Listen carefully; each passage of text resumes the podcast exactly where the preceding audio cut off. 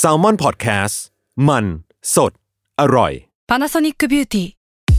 มากกว่าเครื่องเป่าผมด้วยนาโนอีเทคโนโลยีล่าสุดที่จะเปลี่ยนทุกประสบการณ์ที่คุณเคยมีนาโนอีมอยส์เจอร์พลัสเพิ่มความชุ่มชื้นให้เส้นผมหลังใช้งานมากขึ้นถึง 18 เท่า พร้อมชะลอการเฟดของสีผมสำหรับคนชอบทำสีผม ดูแลความชุ่มชื้นทั้งเส้นผม หนังศีรษะและผิวคุณ Panasonic NA0J มีเทคโนโลยีนาโนอีที่ care only you When you need mealtime inspiration, it's worth shopping Kroger, where you'll find over 30,000 mouth-watering choices that excite your inner foodie. And no matter what tasty choice you make, you'll enjoy our everyday low prices, plus extra ways to save, like digital coupons worth over $600 each week. You can also save up to $1 off per gallon at the pump with fuel points. More savings and more inspiring flavors make shopping Kroger worth it every time. Kroger, fresh for everyone. Fuel restrictions apply.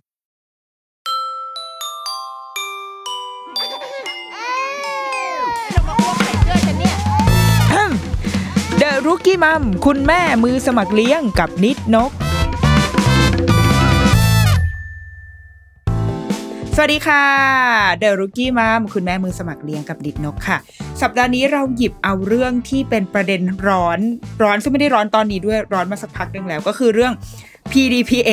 ฉันก็คือจำจำได้แค่ชื่อ แต่อย่าถาม อย่าถามว่ามากกว่านั้นคืออะไรข้อมูลคุ้มครองอะไรส่วนบุคกฎหมาย คุ้มครองข้อมูลส่วนบุคคลก็คือรู้แค่นี้ด้วย แต่หลังจากนี้ไม่รู้แล้วนะ ก็เลยจะหยิบมาคุยในวันนี้ที่เรายังไม่ได้แบบ ไม่ได้ขยี้เรื่องนี้ตั้งแต่แรกอะเพราะว่าจริงๆเราอยากรอด้วย อยากรอดู อยากรอให้มันซาก่อน เพราะเราว่ามันมีช่วงฝุ่นตลบอยู่ช่วงที่ทุกคนแบบอะไรวะเกิดอะไรขึ้นตื่นเต้นกันไปหมด เบลอหน้าอะไรทำเป็นมุกเป็นมีมกันเต็มไปหมดอะไรเงี้ย แต่ว่าพอมันเริ่มผ่านไปอาทิตย์สองอาทิตย์แล้วเราเราคิดว่ามันจะเริ่มจริงมากขึ้น มันจะเริ่ม practical ในชีวิตจริงมากขึ้น เราจะเราจะเริ่มเอ๊ะ เราถ่ายได้ไหมนะ เราทำอันนี้ได้ไหมนะ แล้วก็มันน่าจะเป็นเคสที่เอามาถามกันได้ ซึ่งวันนี้เรา แน่นอนว่าเรื่องจริงจังแบบนี้ดิฉันพูดเองไม่ได้อยู่แล้วนะคะ หลังๆ วันนี้ก็คือสติปัญญาไม่ค่อยดีก็มีแขกรับเชิญมาตลอด วันนี้ก็เช่นเดียวกัน แต่ว่าก็เป็นคนที่คนอื่นอาจจะแบบงงๆนิดนึงว่าเอ๊ะแบบคนนี้เป็นใครแต่ว่าเป็นผู้ปกครองที่เป็นคุณพ่อที่เป็นผู้ปกครองที่โรงเรียนลูก แล้วก็อ้าวพ่อก็คือเป็นคนร่างแบบ จดหมายประกาศที่โรงเรียนส่งมาให้อันเนื่องมาจาก EPDPA อะไรอย่างเงี้ยแหละก็เลยอ้าวพ่อมีความรู้นี่ ก็เลยจะชวนคุณพ่อมาเหมือนเป็นมาช่วยตอบคำถาม โดยที่เราจะรับบทตัวแทนหมู่บ้านของคุณแม่ พ่อแม่ทุกคนเราพวกเราชาวโซเชียลทั้งหลายนะคะ ก็วันนี้เราอยู่กับคุณพ่อปัน ตลอดทั้งรายการเราจะขออนุญาตเรียกคุณพ่อปันนะคะ คุณพ่อปันคุณปราณัตต์ เลาหไพโรจน์ เป็น partner บริษัท Chandler MHM จำกัดนะคะ สวัสดีค่ะพ่อปันครับ สวัสดีครับ สวัสดีค่ะ เอาละโอ้ยอันคุณพ่อปันก็คือเป็นรับบทคุณพ่อแต่ว่าคือพ่อปันแบ็กกราวคือมาจากทางสายกฎหมาย ใช่ครับนะใช่อะโอเค ถ้าอย่างนั้นขอถามแบบโง่ที่สุดเลยแบบรับบทชาวบ้านหนึ่งก็คือจริง ๆ แล้วไอ้กฎหมาย PDPA เนี่ย มันคืออะไรคะอ๋อโอเคฮะเอ่อ ก่อนที่ผมจะเริ่มอธิบายเนี่ยขอขอเกรินนิดนึงว่า วันนี้ด้วยความที่ว่าคนฟังเนี่ยเป็นอาจจะเป็นกลุ่มนะครับเอ่อแม่แม่พ่อพ่อต่างๆ ก็อาจจะไม่ได้มีแบ็กกราวด์กฎหมายฉะนั้นเอ่อผมจะพยายามไม่พูดให้มันเป็นเรื่องเทคนิคเกินไปแล้วกัน แต่เป็นการอืมพูดคุยกันตามปกติว่า ถ้าเราจะใช้ชีวิตจากนี้เป็นต้นไปแล้วเนี่ยมันควรจะไปแนวไหนบ้างนะครับอะดีก็เลยประเด็นแรกสุดที่ถามเมื่อกี้คืออะไรคือ PDPA นะครับเอ่อกฎหมายตัวนี้เนี่ยจริงๆเอ่อต้องบอกว่ามันเป็นผล ผลมาจากต่างประเทศนะครับ ในต่างประเทศเนี่ยเขามีกฎหมายลักษณะนี้มาแล้วนะฮะหลักๆก็เป็นตัวที่ยุโรปนะครับ แล้วก็จะมีที่ญี่ปุ่นก็มีที่สิงคโปร์ก็มีประเทศอื่นก็มีเหมือนกัน ฉะนั้นแน่นอนนะครับเราเป็นประเทศเทียสองที่เริ่มมีแล้วเหมือนกัน แล้วก็มีประเทศอีกกลุ่มหนึ่งเหมือนกันเป็นพวกเทียสามที่ตอนนี้ก็กำลังโดนดึงเหมือนกันว่าจะต้องเข้ามาบนบนแวนแบกอนตัวนี้นะครับก็คือพูดง่ายคือเป็นกฎหมายที่ทั้งโลกเนี่ยจะทยอยมี และกฎหมายทั้งโลกเนี่ยลักษณะคล้ายกันก็คือว่า เอ่อเป็นกฎหมายที่ต้องการจะปกป้องเอ่อสิทธิ และก็เสรีภาพของคนที่เกี่ยวข้องกับข้อมูลของเขาเองนะครับ จุดประสงค์ของกฎหมายเหล่านี้เนี่ยเอ่อง่ายๆแล้วไม่มีอะไรคือคนในอดีตเนี่ยถูกกระทำใช้คำนี้กันถูกกระทำเช่นอืมเอ่อวันดีคืนดีเรานั่งทำงานอยู่อ้าวกริ้งโทรมาขายของเอ่อกริ้งโทรมาขายอ่าสินค้าตัวนั้นสินค้าตัวนี้ Product ตัวนั้น Product ตัวนี้คำถามคือคนเหล่านั้นเนี่ยเขาไปเอาข้อมูลเรามาจากไหนนะครับไปเอาเบอร์มาได้ยังไงไปเอาที่อยู่ไปเอาอีเมลเรามาได้ยังไง เราไม่เคยให้เลยนะครับ คคำตอบคือเขาก็ไปซื้อมาครับไปขุดมาบ้าง ไปซื้อมาบ้าง ไปขอกันมาบ้างนะครับในกลุ่มธุรกิจของเขา อันนี้ครับคือเหตุผลว่าทำไมกฎหมายเหล่านี้มันจึงเกิดออกมา เพราะว่าเขารู้สึกว่าเเราทุกคนในสังคมเนี่ยถูกกระทำมากไปหน่อยนะครับบริษัทต่างๆ เก็บข้อมูลของเราไปใช้นะครับ ไม่ว่าจะใช้ในการหาหาโอกาสขายสินค้ากับเรา หรือว่าไปใช้เรื่องอื่น เช่น เอาไปประมวลผล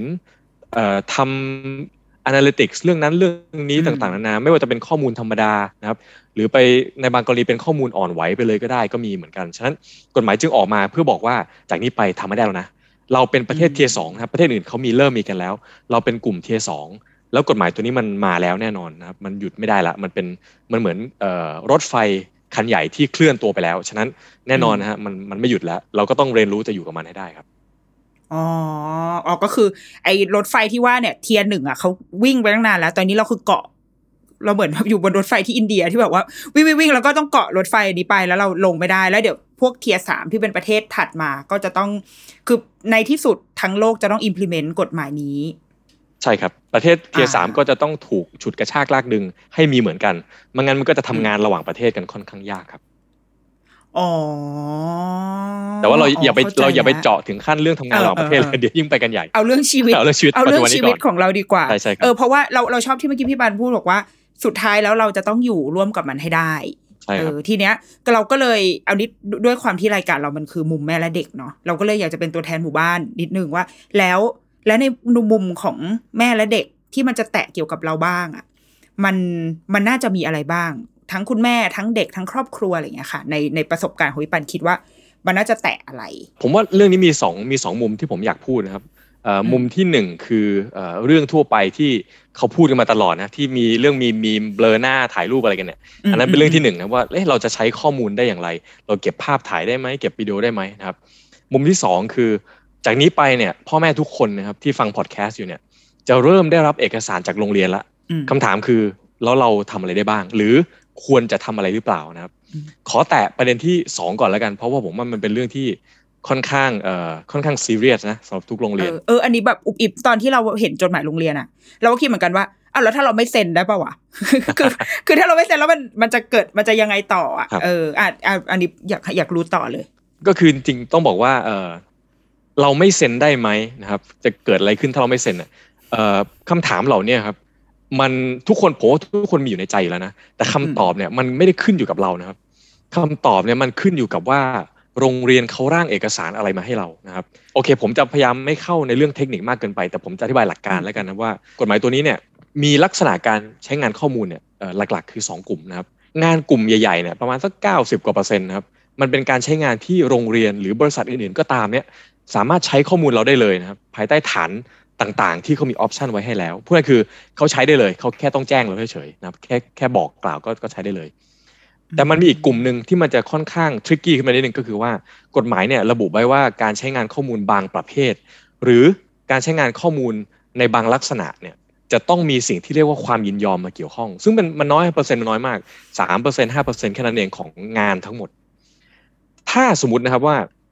เรามาดูเอกสารที่โรงเรียนจะส่งให้เราจากนี้เป็นต้นไปเนี่ย ผู้ปกครองทุกท่านจะเห็นเลยว่ามันมีเอกสารอยู่ 2 ประเภท ก็คือ 1 เป็นเอกสารที่แจ้งว่าเขาจะใช้ข้อมูลยังไงบ้าง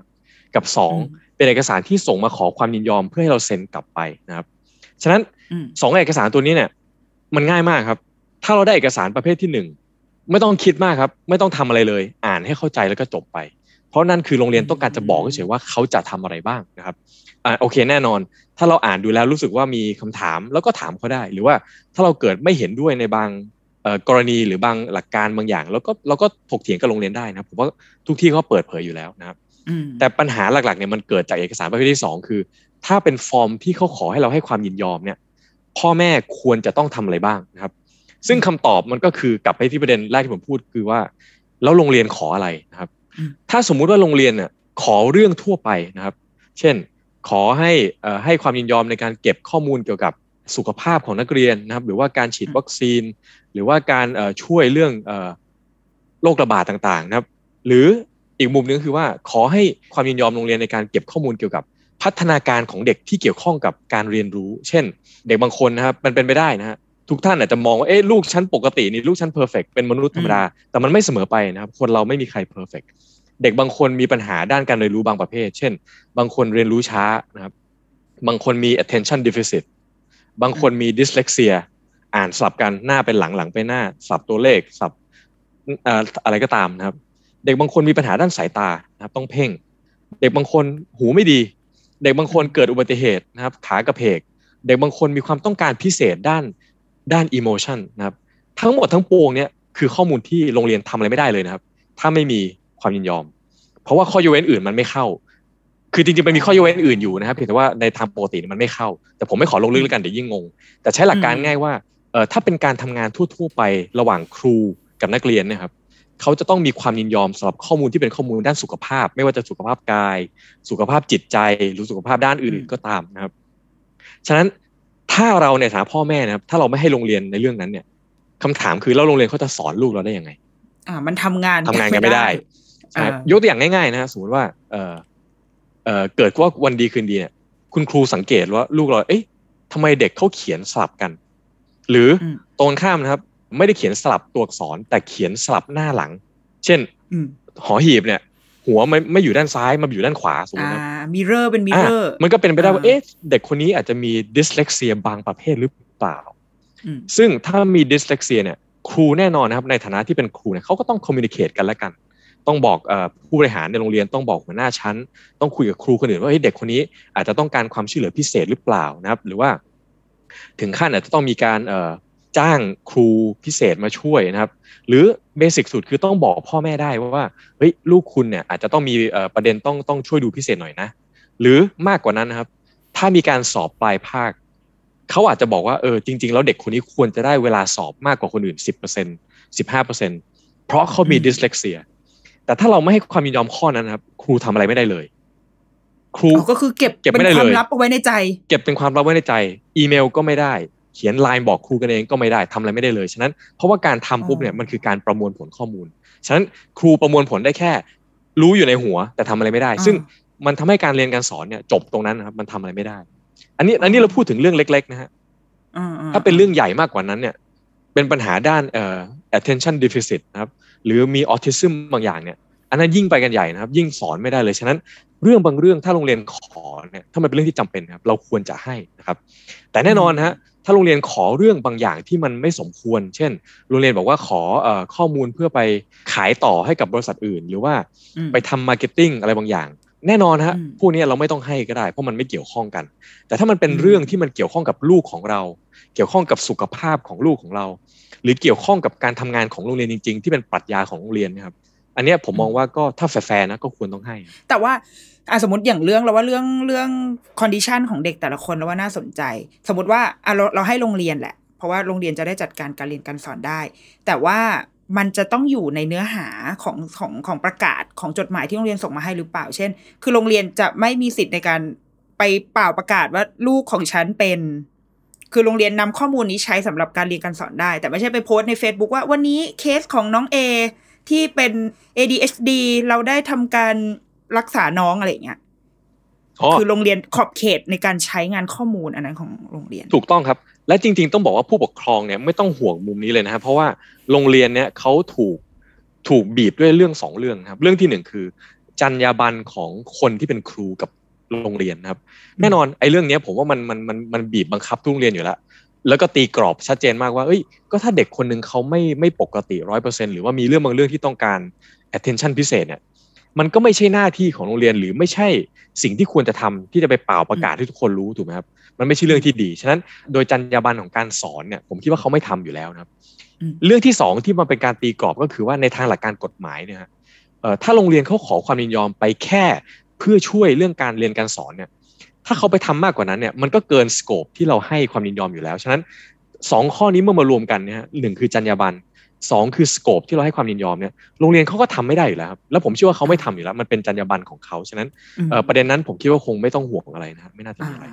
แล้วอีกเคสหนึ่งสมมติว่า เราจะเคยเห็นบ่อยๆ บางทีคุณหมอหรือว่าคุณครูบางคนเขาจะมีการโพสต์รูป เคสต่างๆ ของเด็กที่มาปรึกษา แต่ว่าไม่ได้เห็นหน้าไม่ได้เปิดเผยชื่อ อาจจะเห็นแค่มือแค่แขนแต่เป็นเรื่องเล่าอย่างนี้ได้ไหมคะอ๋ออันนี้ก็ต้องย้อนกลับไปนิดนึงครับว่า ถ้าสมมุติว่า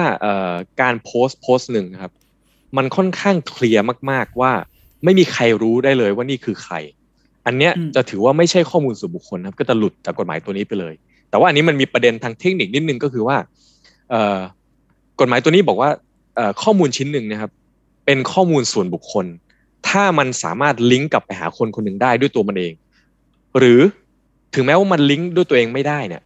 แต่ถ้ามันลิงก์ด้วยการใช้งานร่วมกับข้อมูลเซตอื่นเนี่ย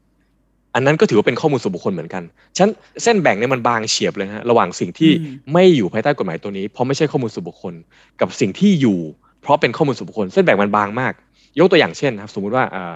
สมมุติคุณหมอเนี่ยเอ่อมีการรักษาเด็กคนหนึ่งเป็นโรคผิวหนัง แล้วคุณหมอเนี่ยก็เอาภาพมือเด็กเนี่ยมามาโพสต์ลง Facebook อ่าอืมนี่ว่าเป็นโรคผิวหนังต่างๆ นานา เบื้องต้นเนะครับคนอาจจะบอกว่าเอ้ยไม่มีทางรู้เลยว่าเนี่ยคือคือใครเออเพราะมันไม่รู้จริง ๆ นะครับ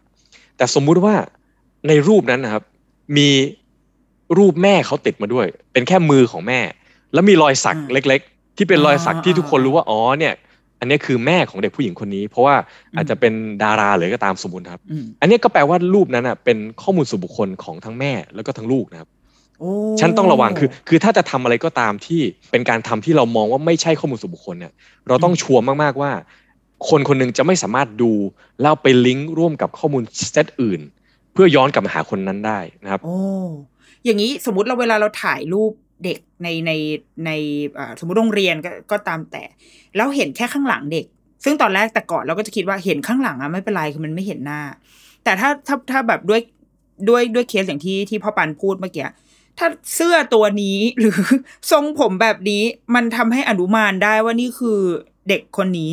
มันก็เท่ากับเป็นข้อมูลส่วนบุคคลไปแล้ว เป็นไปได้แสดงว่าแค่สูใช่ครับแค่เห็นข้างหลังก็ไม่ไม่เพียงพอแล้วเอ่อเป็นไปได้สูงครับ เพราะว่าเอ่ออย่างอย่างสมมติอย่างเราถ่ายภาพเด็กอย่างเงี้ยโอเคแน่นอนถ้าเป็นโรงเรียนแบบหลากหลายพันคนเนี่ยคงจะอืมดูยากพอสมควรว่าเอ๊ะตกลงเด็กคนนี้คือใคร แต่ถ้าเป็นโรงเรียนที่ไซส์เล็กลงมาหน่อยนะครับห้องหนึ่งมีไม่กี่คนเนี่ยแล้วเราถ่ายภาพไปเนี่ย แล้วในรูปเนี่ยก็เห็นหน้าครูชัดเจนว่านี่คือครูคนไหนห้องอะไร แล้วก็เห็นเด็กอยู่สี่ห้าคนเนี่ยผมว่าอันนี้ค่อนข้างชัวร์ครับว่านี่คือข้อมูลส่วนบุคคลแน่นอน เพราะว่าลิงก์ไปหาได้เลยว่าเด็กคนหนึ่งในสามคนเนี้คือใคร หรือทั้งสามคนเลยก็ได้คือใคร มันค่อนข้างโอ้ค่อนข้างง่ายที่จะลิงก์อะนะฮะซึ่งซึ่งโอเคอันเนี้ยเอ่อสุดท้ายแล้วมันต้องมาดีเบตกันนะครับ ถ้าคนคนหนึงจะบอกว่าไอ้อันนี้ไม่ใช่ข้อมูลส่วนบุคคลของเด็กเนี่ยก็ต้องมานั่งเถียงให้ได้ว่า คนไม่มีทางรู้จริงว่านี่คือใคร ซึ่งถ้าผู้ปกครองเขาบอกว่าไม่ใช่นั่นนะลูกฉัน อันนี้จบครับอืมมันคือก็ถ้าก็ถ้าคนคนหนึงสามารถบอกได้ว่านั่นคือลูกฉัน อันนั้นก็แปลว่านั่นคือข้อมูลส่วนบุคคลของเด็กคนนั้นแล้วอืมแต่ต้มันองก็ระวังจะจบถ้าเรารู้สึกว่า ไม่เป็นไร มันเห็นแค่ข้างหลัง ก็แม่ก็ไม่ได้ติดใจอะไรก็งั้นก็คือจบถูกคหรืรับอเปล่าหรือเช่นสมมติว่าอ่าถ่ายถ้าถ่ายรูปมาอย่างเงี้ยเราต้องการจะโชว์ว่าเด็กโรงเรียนนี้มันเละเทะเหลือเกินเล่นกับโคลนนะครับ แล้วอ่าในภาพนี้คือเห็นแค่เสื้อเต็มๆเลย ไม่มีอืมหัวไม่มีคอไม่มีแขนขาเนี่ย แล้วมีมีรอยแบบเปื้อนดินอยู่บนเสื้อเนี่ย ผมว่าอันนี้แฟร์นะ ไม่รู้ว่าคือใคร อยากจะรู้ก็รู้ไม่ได้เพราะเห็นแค่เสื้อแล้วก็รอยเปื้อน แต่ว่าโอ้ถ้าเป็นภาพที่ใหญ่กว่านั้น เห็นผม เห็นต้นคอเด็ก เห็นแขนเด็กขาเด็ก อันนี้มันก็เป็นไปได้ว่าโอเค เนี่ย นี่คือสมหญิง นี่คือสมชาย นี่คือสมหมายอะไรอย่างเงี้ยครับโอ้ก็ต้องระวังนิดนึงใช่ครับตายแล้วคือต่อไปนี้กูถ่ายรูปอะไรกัน มันดูใช้ชีวิตยากเหมือนกันไหมอะเอ้ยที่ไม่คุใช่ณพ่อคุณแม่หลายคนกังวล ไม่ใช่เออย้อนกลับมานิดนึงคือ การที่เราตีความว่าข้อมูลเซตหนึ่งเป็นข้อมูลส่วนบุคคลนะครับ ไม่ได้แปลว่าเราใช้ไม่ได้นะอืมซึ่งอันเนี้ยมันจะลิงก์กลับมาประเด็นที่มีการทำมีมกันเยอะๆนะครับว่าอ่าจากนี้ไปถ้าถ่ายรูปเบลอใครรูปต้องเบลอรูปเออเอ่อโจรโจรจะมาขโมยของก็ถ่ายรูปโจรไม่ได้อันนี้อันนี้ไม่ใช่ จริงต้องอ่าบอกว่าอันนั้นเป็นความเข้าใจผิดแบบหมู่ คืออมมีคนเข้าใจผิด แล้วก็อืมไปพูดต่อๆกันจนทั้งสังคมเข้าใจว่านั่นคือสิ่งที่ถูกต้อง ซึ่งจริงไม่ใช่นะไม่ใช่ ยกตัวอย่างนะครับ จากนี้ไปเนี่ย พ่อแม่ไปเยี่ยมลูกที่โรงเรียนนะครับ ไปดูลูกตั้งแต่ตอนเช้าไปนั่งส่องเข้าแถวเนี่ย จนถึงตอนเย็นไปรับเนะครับถ่ายรูปได้หมดนะครับ ไม่มีประเด็นอ่าทำทุกอย่างได้เหมือนเดิม ใช้คำนี้นะครับทำทุกอย่างได้เหมือนเดิม เพราะกฎหมายตัวนี้ยกเว้นไว้แล้ว ถ้าเป็นการใช้งานข้อมูลส่วนบุคคล ซึ่งคือรูปภาพนะครับ หรือวิดีโอก็ตามเนี่ยถ้าเป็นการใช้งานส่วนบุคคลจริง ๆ คือส่วนครอบครัวเขาเป็นรูปที่เขาอยากจะเก็บไว้ในบ้านของเขาเองอะไรก็ตามเนี่ยอันนี้จบนะครับทำได้หมดไม่ติดข้อมูลส่วนบุคคลเลย และถึงแม้ว่ารูปในรูปนั้นเนี่ย ติดหน้าของเด็กคนอื่นไปด้วย ติดหน้าของผู้ปกครองคนอื่นไปด้วยเนี่ย ก็ใช้ได้เหมือนกันเพราะนั่นคือการใช้งานส่วนบุคคล เราไม่ได้ถ่ายไปขาย ไม่ได้ถ่ายไปทันทำ NFT ไม่ได้ถ่ายไปแล้วไปลงบล็อกของเราเพื่อจะขายสินค้า ฉะนั้นมันไม่เกี่ยวครับมันคือการใช้งานส่วนบุคคล ฉะนั้นมันจบไปตั้งแต่สเต็ปแรกคือ ไม่เข้าภายใต้กฎหมายตัวนี้นะครับ แต่แน่นอนฮะต้องระวัง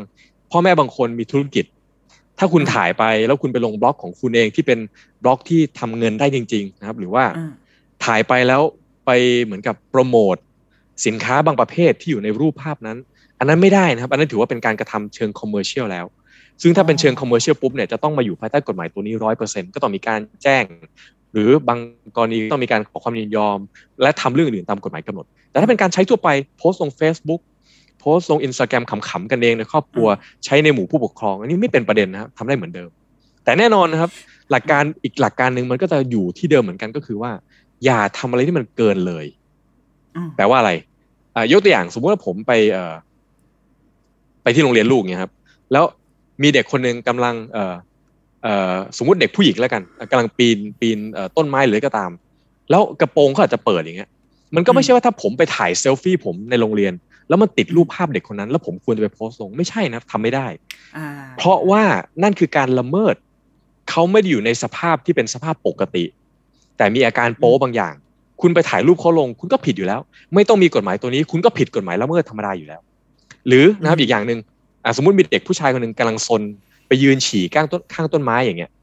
แล้วผมก็ไปถ่ายเซลฟี่ผมเองแล้วก็ติดรูปเด็กคนนั้น ผู้ชายเด็กผู้ชายซนๆคนนั้นไปด้วย ผมก็ลงไม่ได้เหมือนกันเพราะมันคือการละเมิดเด็กคนนั้น ไม่มีกฎหมายตัวนี้ก็ทำไม่ได้อยู่ดีนะครับฉะนั้นหลักการเหมือนเดิมนะคือใช้ common sense ว่าอะไรคือสิ่งที่คุณทำแล้วมันไม่ละเมิดคนอื่น มากเกินไปนะครับ ผมใช้คำว่ามากเกินไปเพราะอะไร การละเมิดนะครับมันตีความได้ยากมาก บางคนบอกว่าถ่ายติดภาพเขาไกลๆเนี่ยก็ถือว่าละเมิดล้วบางคนบอกไม่ใช่นะครับฉะนันมันตีความยาก ถ้าเราใช้ common sense นะครับ แล้วเรามองว่านี่คือรูปภาพ Public ธรรมดา และคุณเนี่ยที่เป็นคนที่ถูกติดในภาพเนี้ยคุณเดินมาในโรงเรียนที่มันเป็นสถานที่สาธารณะ แล้วคุณก็มายืนส่องลูกคุณมายืนรอลูกคุณนะครับ แล้วถ้าผมจะถ่ายภาพแล้วมันติดภาพคุณไกลๆเนี่ยมันไม่ใช่ประเด็นนะครับ ไม่เป็นอะไรไม่ใช่ปัญหาของผม ถ้าคุณไม่พอใจมากๆ คุณเดินมาบอกผม แล้วผมก็ถ่ายใหม่แค่นั้นเอง แต่ว่าไม่ใช่ว่าถ่ายปุ๊บลง Facebook แล้วจะถูกฟ้องภายใต้กฎหมายตัวนี้ ไม่ใช่นะไม่ใช่กฎหมายตัวนี้ไม่ยุ่งนะครับไม่ยุ่ง อ๋อ โอเค เมื่อกี้อยากย้อนไปนิดหนึ่งที่ที่พ่อปันพูดเรื่องข้อมูลของ part โรงเรียนกันนะ เดี๋ยวเดี๋ยวอาจจะกลับมาเรื่องพ่อแม่อีกทีหนึ่ง มันจะมีเคสอย่างเช่น หน้าโรงเรียนเนี่ย ประเทศไทยก็คือจะชอบแปะว่า เด็กคนนี้สอบติดมหาวิทยาลัยนี้ เด็กอนุบาลสามยินดีด้วยสอบติดโรงเรียนชื่อดังในประเทศไทย ลงในแบบลงใน Facebook ก็ดี ลงในไวนิลหน้าโรงเรียนก็ดี อันนี้ถือว่าเป็นข้อมูลส่วนบุคคลหรือเปล่าอ๋อ sure ครับ step ที่หนึ่งคืออันนั้นเป็นข้อมูลส่วนบุคคลแน่นอน เพราะเรากำลังบอกว่า เด็กหญิงสมหมายเอ่อจากโรงเรียนนี้ชั้นนี้ทับนี้สอบติดโรงเรียนนั้น อันเนี้ยข้อมูลส่วนบุคคลร้อยเปอร์เซ็นต์ครับไม่ต้องถกเถียงเลย แต่ประเด็นที่สองที่ตามมาคือว่า แล้วถ้าโรงเรียนจะติดภาพเด็กคนนั้น รวมถึงบอกว่ายินดีด้วยนะ ที่เธอสอบติดอีกที่หนึ่งเนี่ยโรงเรียนทำได้ไหมนะครับคำตอบคือทำได้ถ้าเขาสามารถหา เหตุผลหาฐานมารองรับได้นะครับ ซึ่งโอเคอันนี้อาจะเข้าเทคนิคนิดนึงแต่ว่ายกตัวอย่างแล้วกันนะครับ ถ้าโรงเรียนจะทำเรื่องอย่างนั้นเนี่ยโรงเรียนอาจจะต้องมานั่งดีเบตกับตัวเองนะครับว่า อันเนี้ยคือการใช้งานภายใต้ฐานความชอบธรรมหรือเปล่า เพราะว่าฐานอื่นมันตัดทิ้งนะครับ ฐานสัญญาอันนี้ไม่ใช่นะครับ ฐานข้อยกเว้นทางกฎหมายอื่นก็ไม่มี ฉะนั้นฐานหนึ่งฐานที่อาจจะใช้ได้โดยที่ไม่ต้องขอความยินยอมเนี่ยคือฐานความชอบธรรม ซึ่งถ้าเป็นผมนะครับผมจะดีเบตตรงนี้เลยว่าไม่ใช่ เพราะว่าแน่นอนโรงเรียนมีความชอบธรรมบางประการ ที่จะเป่าประกาศให้ทุกคนรู้ว่าเด็กชั้นเจ๋งนะเด็กชั้นสอบติดนะ เอาลูกมาเรียนกับชั้นสิเดี๋ยวลูกเธอจะเก่งเหมือนเด็กคนนั้น แต่อย่างไรก็ตามนะครับ ผมคิดว่ามันเป็นการละเมิดสิทธิเด็กคนนั้นมากเกินไป เพราะว่า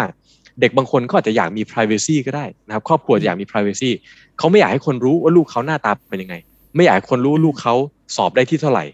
ไม่อยากให้คนรู้ว่าเขาจะย้ายไปที่ไหน ฉะนั้นสุดท้ายแล้วเนี่ยครับความชอบธรรมของโรงเรียนเนี่ยน้ำหนักมันไม่มากพอ เพราะว่าอืมฝั่งของเด็กเนี่ยเขาก็มีสิทธิของเขาที่ถูกละเมิดบ้าง เขาก็มีความเขาเรียกว่าอะไรเหมือนกับเป็นความน่ากลัวว่าอาจจะเกิดเหตุกับลูกเขาในอนาคต ถ้าคนรู้ว่าย้ายไปที่ไหน ฉะนั้นอืมถ้าความชอบธรรมโรงเรียนมันไม่มากพอเนี่ยครับใช้ฐานความชอบธรรมไม่ได้ ใช้เหตุผลด้านความชอบธรรมไม่ได้ ก็ต้องเด้งมาตัวสุดท้าย ซึ่งเป็นออปชันสุดท้ายคือ ถ้าไม่รู้จะใช้อะไรแล้ว ก็ไปขอความยินยอมซะอ่า ซึ่งถ้าผู้ปกครองนะสมมติว่าผู้ปกครองเด็กคนนั้น ชอบมากอยากจะอวดลูก happy กับการที่ลูกสอบติดเขาก็จะเซ็นความยินยอมให้โรงเรียนครับ เมื่อเซ็นความยินยอมปุ๊บโรงเรียนก็สามารถเอาข้อมูลนั้นขึ้นบนกำแพงโรงเรียนได้ นี่คือลักษณะการคิดภายใต้กฎหมายตัวนี้ครับ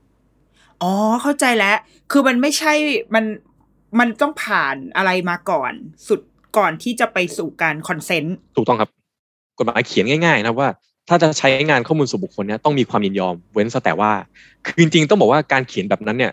ถ้าคนทั่วไปอ่านเนี่ยจะงง แล้วเขาจะตีความว่าอ๋อต้องมีความยินยอม ต้องมีความยินยอม จริง ๆ ไม่ต้อใช่งเซ็นนะทุกอย่างชีวิตจริงไม่นี้ใช่ต้องเซ็นทุกอย่างเออจริงๆจริงต้องบอกว่าการอ่านกฎหมายข้อเนี้ยครับมันคืออ่านจากล่างขึ้นบนอืมคือถ้าคุณจะใช้ข้อมูลส่วนบุคคล คุณไปหาข้อยกเว้นก่อน เช่น ฐานสัญญา ฐานความชอบธรรมฐานการเปิดตามกฎหมายฐานอะไรก็ตามที่คุณมีเนี่ยอืมคุณก็ไปดูตัวล่างๆก่อน ถ้าตัวล่างเนี่ยมันตัดทิ้งได้ทุกตัวเลยเพราะเราใช้ไม่ได้จริงๆเนี่ยก็เด้งไปตัวสุดท้ายคือตัวบนสุดคือความยินยอมครับอ่าโอเค แล้วทีนี้จะยินยอมหรือไม่ยินยอมมันก็อีกเรื่องหนึ่งถูกแล้วต้องแต่แล้ว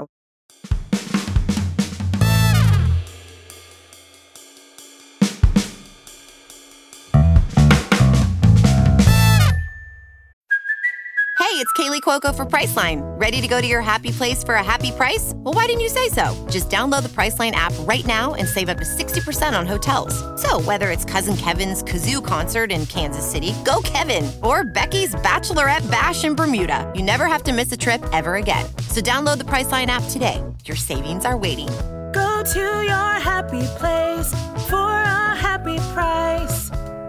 Go to your happy price, Priceline. Another day is here, and you're ready for it. What to wear? Check. Breakfast, lunch, and dinner? Check. Planning for what's next and how to save for it? That's where Bank of America can help. For your financial to dos, Bank of America has experts ready to help get you closer to your goals. Get started at one of our local financial centers or 24-7 in our mobile banking app. Find a location near you at bankofamerica.com slash talk to us. What would you like the power to do? Mobile banking requires downloading the app and is only available for select devices. Message and data rates may apply. Bank of America and a member FDIC.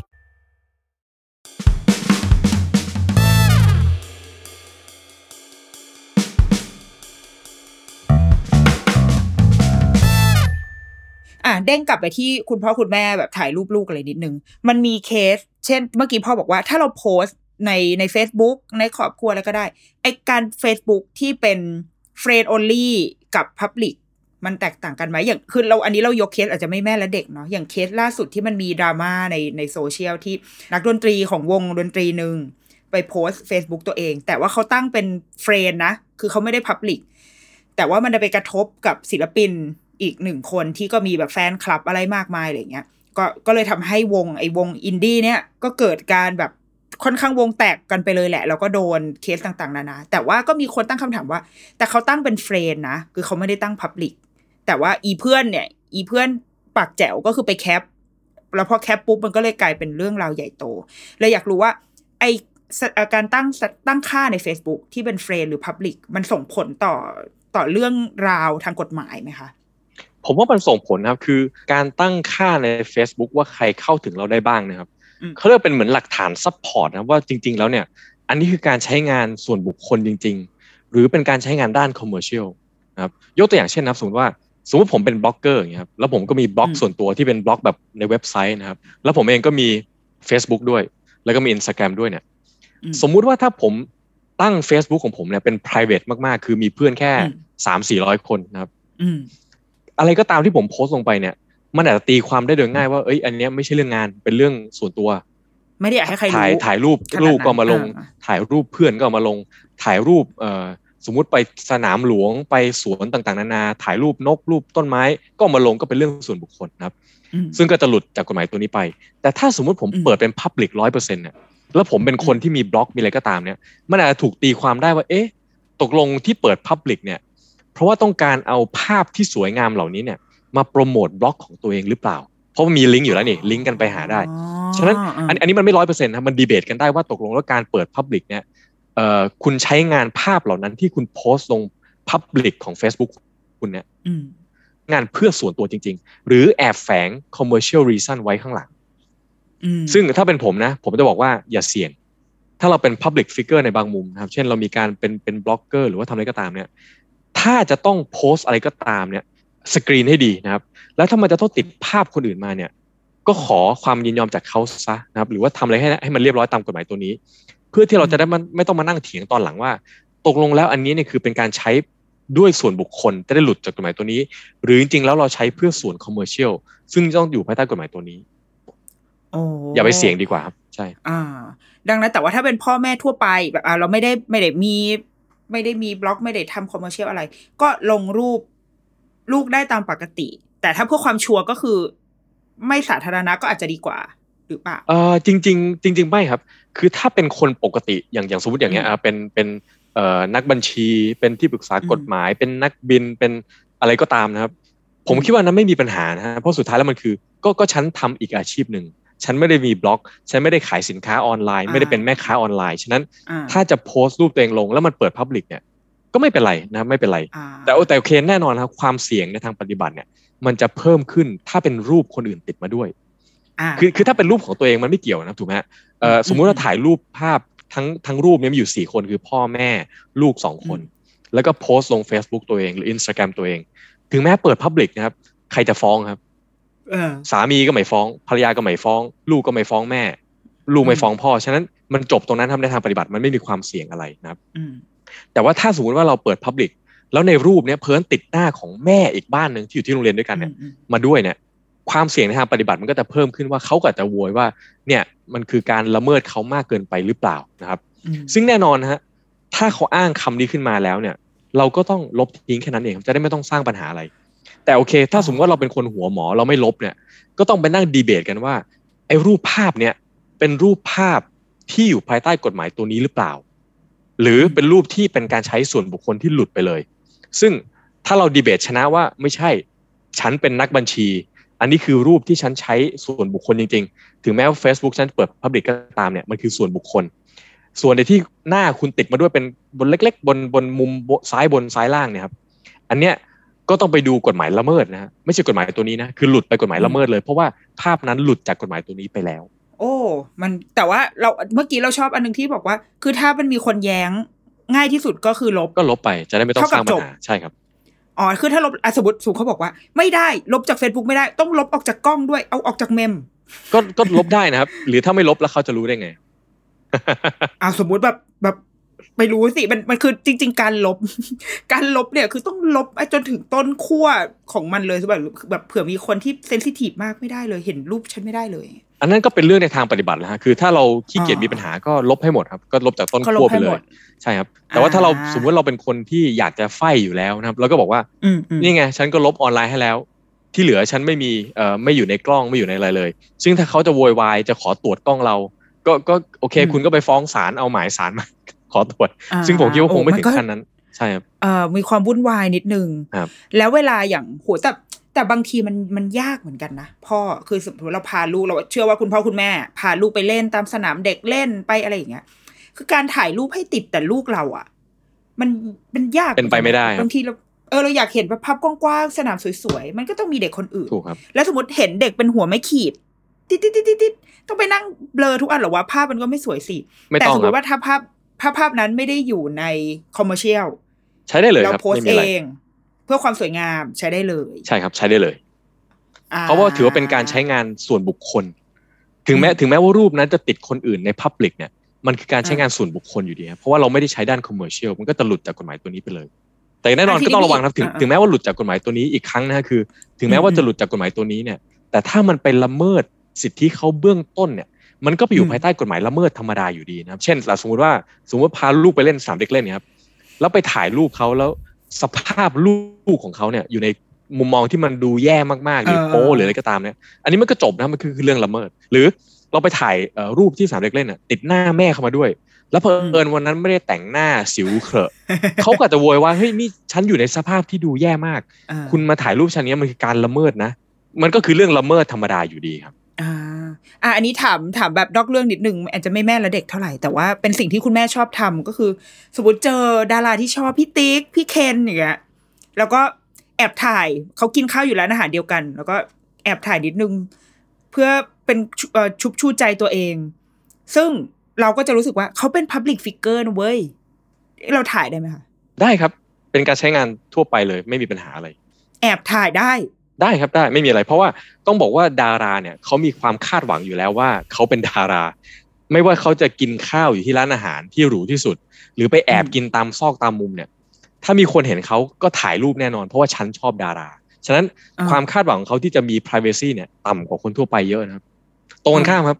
อะสมมุติว่าอย่างมีคนคนหนึงเป็นคนธรรมดาไปกินข้าวที่ร้านอาหารเนี่ยแล้วอยู่ในสภาพที่กำลังอ้าปากจะเอาช้อนเข้าปากเนี่ย แล้วเราไปถ่ายรูปเขาเนี่ย อันนี้ผมอ่าว่าไม่ได้นะมันคือการละเมิดแล้วเพราะว่าเขาไม่ได้มีความคาดหวังว่า รูปภาพของเขาเอ่อว่าตัวเขาจะถูกถ่ายภาพในมุมที่ดูแย่ขนาดนั้นอืมแต่ตรงกันข้ามครับ ถ้าเขาอยู่ในสภาพธรรมดากำลังหัวเราะกับเพื่อนเขาในร้านอาหาร แล้วเรานั่งอยู่โต๊ะข้างแล้วถ่ายติด มันคือการใช้งานทั่วไป ภายใต้การใช้งานในในส่วนบุคคลฉะนั้นมันก็อันนี้ไม่มีอะไร แต่ดาราเนี่ยครับ ไม่ว่าเขาจะอยู่ในสภาพไหนก็ตามเนี่ย ผมมองว่าความคาดหวังเขาเนี่ยน้อยกว่าคนทั่วไปเยอะ ฉะนั้นถามว่าทำได้ไหม ผมคิดว่าโอกาสที่จะโดนว่าทำไม่ได้เนี่ยน่าจะน้อยกว่าเยอะครับ แต่แน่นอนอืมถ้าดาราอยู่ในสภาพที่แย่มากๆนะครับ หรือเขาไปแอบกินอยู่ใต้บันไดแล้วยังตามไปถ่ายเนี่ย ก็ก็ไม่แน่ก็อาจจะโดนเรื่องละเมิดเพียงแต่ว่าก็ต้องไปนั่งดีเบตกันว่า การละเมิดนั้นเนี่ยมันละเมิดจริงหรือเปล่า หรือว่าถ้าศาลมองว่าเอ๊ะเอ่อคุณเป็น Public Figure เป็นดารา ฉะนั้นเรื่องทุกเรื่องที่คุณทำเนี่ยอาจจะอาจจะละเมิดยากหน่อยเพราะว่าคุณเป็นดารา อันนี้ก็อีกเรื่องหนึ่งนะครับ มันก็เป็นเรื่องการดีเบตกันว่า อะไรคือเลเวลที่จะถูกตรีถูกตราหน้าว่านั่นคือการละเมิดดาราคนหนึ่งอ๋ออันนี้อีะกเรื่องแล้วถ้านะลูกดาราอะลูกดารา เพราะว่าพวกเราชาวเน็ตก็คือจะชอบมาก ติดตามสายฟ้าพายุพี่พี่ทีน้องพี่ทีพีอะไรอย่างเงี้ยเราถ่ายลูกเขาได้ไหม มันเข้าเกณฑ์แบบ มันละเมิดเด็กหรือเปล่า ผมคิดว่าไม่นะครับ เพราะว่าเออคือคือถามว่าละเมิดไหมมันขึ้นอยู่กับว่าลักษณะรูปภาพเป็นยังไง ถ้าเป็นรูปอืมภาพธรรมดานะครับธรรมดามากน่ารักๆแล้วเราปกติถ่ายมาเพื่อแบบเราต้องการจะอวดคนอื่นว่าฉันไปเจอดารามา ไปเจอลูกดาราอืมแล้วเขาน่ารักขนาดนี้เนี่ย อันนั้นไม่น่าจะมีประเด็นภายใต้กฎหมายตัวนี้เลยนะครับ ถ้าจะมีอ๋อถ้าจะมีประเด็นก็เป็นเรื่องการละเมิดแต่ว่าเราไปไปสต็อกลูกเขาไปโอ้โหอืมไปนั่งรออยู่หน้าโรงเรียนแอบถ่าย อันนั้นน่ะคือละเมิดนะฮะแต่ถ้ามันเป็นเรื่องปกติ เช่นเราเราไปส่งลูกที่โรงเรียน แล้วเผอิญค่ะว่าลูกเขาเนี่ยอยู่โรงเรียนเดียวกัน แล้วก็อ่าฮะถ่ายติดมาด้วยเนี่ยในในกลุ่มอ่า ผมว่าไม่ไม่น่าจะเป็นประเด็นนะไม่น่าจะเป็นประเด็นอ่าไม่ได้กฎหมายโอตัวนี้เลเคยครับอ่ามีอีกหนึ่งเคสที่เราว่าคุณพ่อคุณแม่น่าจะเป็นคุณพ่อแม่ยุคนี้แหละ เรื่องการรีวิว รีวิว เช่น เราไปเที่ยวที่นี่มาเรารีวิว โดยที่อะหลายคนเปิด public อะคนที่เปิด public บางทีสถานที่ที่เขาไปเที่ยว เขาก็จะแชร์รูปลูกที่เรารีวิวไปลงที่เพจของเขา ถ้าอย่างเงี้ยก็คือแสดงว่าเหมือนเรา consent ตั้งแต่ความตั้งใจแรกอยู่แล้ว หรือเปล่าที่เราเปิดโพสต์นี้เป็น public หรือจริง ๆ แล้วเพจเพจเหล่านั้นจะต้องมาขออนุญาตเราก่อน เอออันนี้ผมยังงงคำถามว่ารีวิวอะไรฮะรีวิวเช่นสมมติเราพาลูกไปอ่าไปเที่ยวอ่าสมมติพาลูกไปสนามเด็กเล่นแห่งหนึ่ง แล้วเราก็มาโพสต์ถ่ายรูปลูกเต็มไปหมดเลยน่ารัก แล้วบอกว่า โอ๊ยที่ร้านอาหารนี้อะร้านอาหารนี้อาหารอร่อยมากของเล่นดีค่ะ ชวนมาไปเล่นกัน แล้วก็เปิดเป็นพับลิกไว้ แล้วก็แท็กอีสถานที่แห่งนั้น และอีที่แห่งนั้นเขาก็เข้ามาแชร์โพสต์นั้นของเราไป ในเพจของเขา ว่าขอบคุณคุณแม่นิดนกมากค่ะ ที่มารีวิวร้านเราอะไรเงี้ยไอ้อย่างเงี้ย คือมันมันเท่ากับคือเขาอาจจะไม่ได้มาทักว่าขออนุญาตแชร์นะคือแบบคือเขาเห็นว่าเป็นพับลิกเขาเลยแชร์ไปเลยอย่างเงี้ยได้หรือเปล่าอ๋อถืโอว่าเคละมิดเข้าใจแล้วครับอืมเออจริง ๆ ต้องบอกว่าต้องย้อนกลับสเต็ปหนึ่งครับ ก็คือว่าต้องอืมเราต้องถามตัวเองว่าจากฝั่งเราเนี่ยเราทำอะไรหรือเปล่า ทางร้านอาหารเขาต้องถามตัวเองเหมือนกันนะครับว่าเขาทำอะไรเนี่ยมีประเด็นหรือเปล่า เอาเอาฝั่งแรกก่อนฝั่งเราก่อนอะฝั่งเราเนี่ยครับเราพาลูกไปเที่ยว อันนี้คือเรื่องในส่วนครอบครัวนะ เราถ่ายรูปลงรีวิว อันนี้ก็เรื่องส่วนครอบครัวมากๆ เพราะว่าเราเองเป็นบุคคลธรรมดา ไม่ได้รีวิวแล้วได้เงิน ไม่ได้รีวิวอืมเพราะว่าเป็นบล็อกเกอร์ แต่เราแค่อยากจะชวนเพื่อนใน Facebook ใน Instagram เนี่ยไปเที่ยวร้านนี้เหมือนกันอืมอันนี้ไม่มีประเด็นเลยนะฮะคือเป็นการใช้ข้อมูลส่วนบุคคลของตัวเองและของลูกตัวเอง หรือของคนอื่นที่ติดในภาพเนี้ยเพื่อเรื่องส่วนบุคคลจริง ๆ เลย ไม่ อันนี้ไม่เป็นประเด็น แต่ฝั่งที่สองนะครับฝั่งร้านอาหารเนี่ยอันนั้นอีกเรื่องหนึ่งเลยนะฮะอืมอืมฝั่งร้านอาหารเนี่ยครับ เขาต้องถามตัวเองว่า ถ้าเขาจะแชร์หนึ่งโพสต์ของเราเนี่ย ซึ่งในโพสต์นั้นเนี่ยมีภาพของเรา มีภาพของลูกเรา มีภาพของคนอื่นที่อยู่ในโพสต์นั้นด้วยนะครับอืมถ้าเขาจะแชร์เนี่ยเขาแชร์ข้อมูลส่วนบุคคลนั้นภายใต้ฐานอะไร ซึ่งร้านอาหารก็จะบอกว่า เอ๊ะเขามองว่านี่คือความชอบธรรมเพราะว่าคุณมาแท็กร้านเขาอืมเขาอยู่เฉยๆนะครับเขาอยู่เฉยๆเขาผัดกับข้าวอยู่เฉยๆเนี่ยแต่คุณมาแท็กร้านเขาเป็นโพสต์ public ด้วย ฉะนั้นอืม ถ้าเขาจะ reshare ก็คงจะไม่ใช่เรื่องที่ต้องขอความยินยอมเขาอาจจะตีความอย่างนั้นก็ได้นะว่า นี่คือเรื่องที่เป็นความชอบธรรมเพราะอะไรเขามีความชอบธรรมเพราะนี่คือร้านของเขา นี่คือโพสต์เกี่ยวกับร้านเขา และเป็นโพสต์ที่ชื่นชมนะครับ และสำคัญสุดคือเขาไม่ได้ขอไม่ได้จ่ายเงินแต่คุณเนี่ยเป็นคนโพสต์ด้วยความ happy เอง แล้วก็เปิด public และแท็กเขาด้วย ฉะนั้นเขามีความชอบธรรมในระดับหนึ่ง ฝั่งตรงข้าม เจ้าของโพสต์ original ก็ไม่ได้มีความเสียหายอะไรถูกไหมครับ ยิ่งดีด้วยซ้ำได้โปรโมตตัวเองด้วยอุ้ยนี่ไงร้านก็แท็กฉันเอาไป reshare นะครับอ่าฉะนั้นความคาดหวังของคนคนนั้นก็จะเอ่อเขาอาจจะตีความได้ว่าความคาดหวังของผู้ปกครองคนนั้นคือ ไม่เห็นเป็นอะไรเลย ก็ฉันต้องการจะแท็กร้าน เพราะฉันชอบร้าน ฉะนั้นถ้าร้านจะแชร์ของฉันไป ก็ไม่น่าจะเป็นอะไร รวมถึงการแชร์รูปด้วยอ่าแต่แต่ร้านนะครับ ไม่ว่าร้านจะตีความว่านี่คือความชอบธรรมหรือร้านจะมองแบบคอนเซอร์เวทีฟว่าโอเค ไม่เสี่ยงไม่เสี่ยง เราจะขอความยินยอมจากผู้ปกครอง ไม่ว่าจะตีความมันแบบไหนก็ตามเนี่ย ร้านก็ต้องมีการแจ้งอยู่ดีนะครับ การแจ้งนี้เกิดจากอะไร ก็เช่น ร้านอาจจะมีนโยบายส่วนบุคคลที่เขาแจ้ง ไว้ในเว็บไซต์เขาไว้ในเอ่อโพสต์ของร้านว่าเอ่อร้านเขามีลักษณะการทำงานแบบนี้เกี่ยวกับข้อมูลส่วนบุคคลเอ่อรวมถึงนะครับ เช่น ถ้าคุณมาเที่ยวร้านเรา แล้วมีการรีวิวร้าน แล้วมีการแท็กร้านเรา เราอาจจะมีการแชร์โพสต์ของคุณ